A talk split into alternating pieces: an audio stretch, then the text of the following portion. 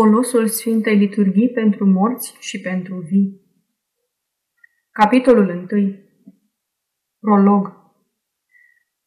Unul din mijloacele cele mai puternice și mai eficace ale bisericii pentru a chema mila divină asupra celor vii și a celor adormiți este Sfânta și Dumnezeiasca liturghie, sau aducerea jertfei celei fără de sânge pentru mântuirea lor. Aici, la Sfânta Liturghie, Însuși Domnul în mod tainic se înjunghe pe jertfelnic și prin aceasta luptă mila sa dumnezeiască a ierta păcatele pentru care mișlocește cel mai mare mișlocitor și pentru care se aduce cea mai sfântă și cea mai puternică jertfă.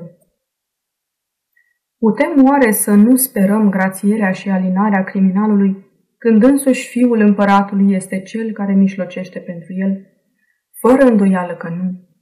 Același lucru trebuie să nădăjduiască și credinciosul pentru care se aduce jertfa cea fără de sânge, fiind pe deplin convins că prin aceasta îi se vor ierta păcatele și va dobândi posibilitatea de a trece într-o stare duhovnicească mai bună.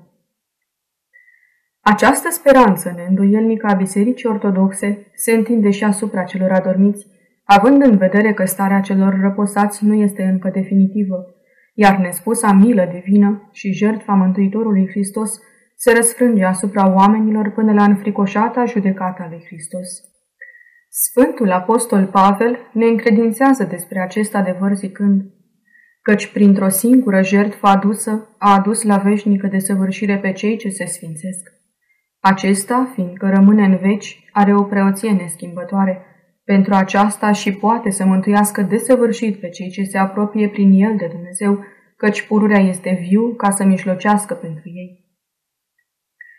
Părticelele scoase din prescuri la dumnezeiasca proscomidie pentru pomenirea celor vii și a sufletelor celor adormiți, se pun în sângele cel dătător de viața lui Hristos, după care preotul zice, Spală, Doamne, păcatele celor ce s-au pomenit aici, cu cinstit sângele Tău pentru rugăciunile Sfinților Tăi.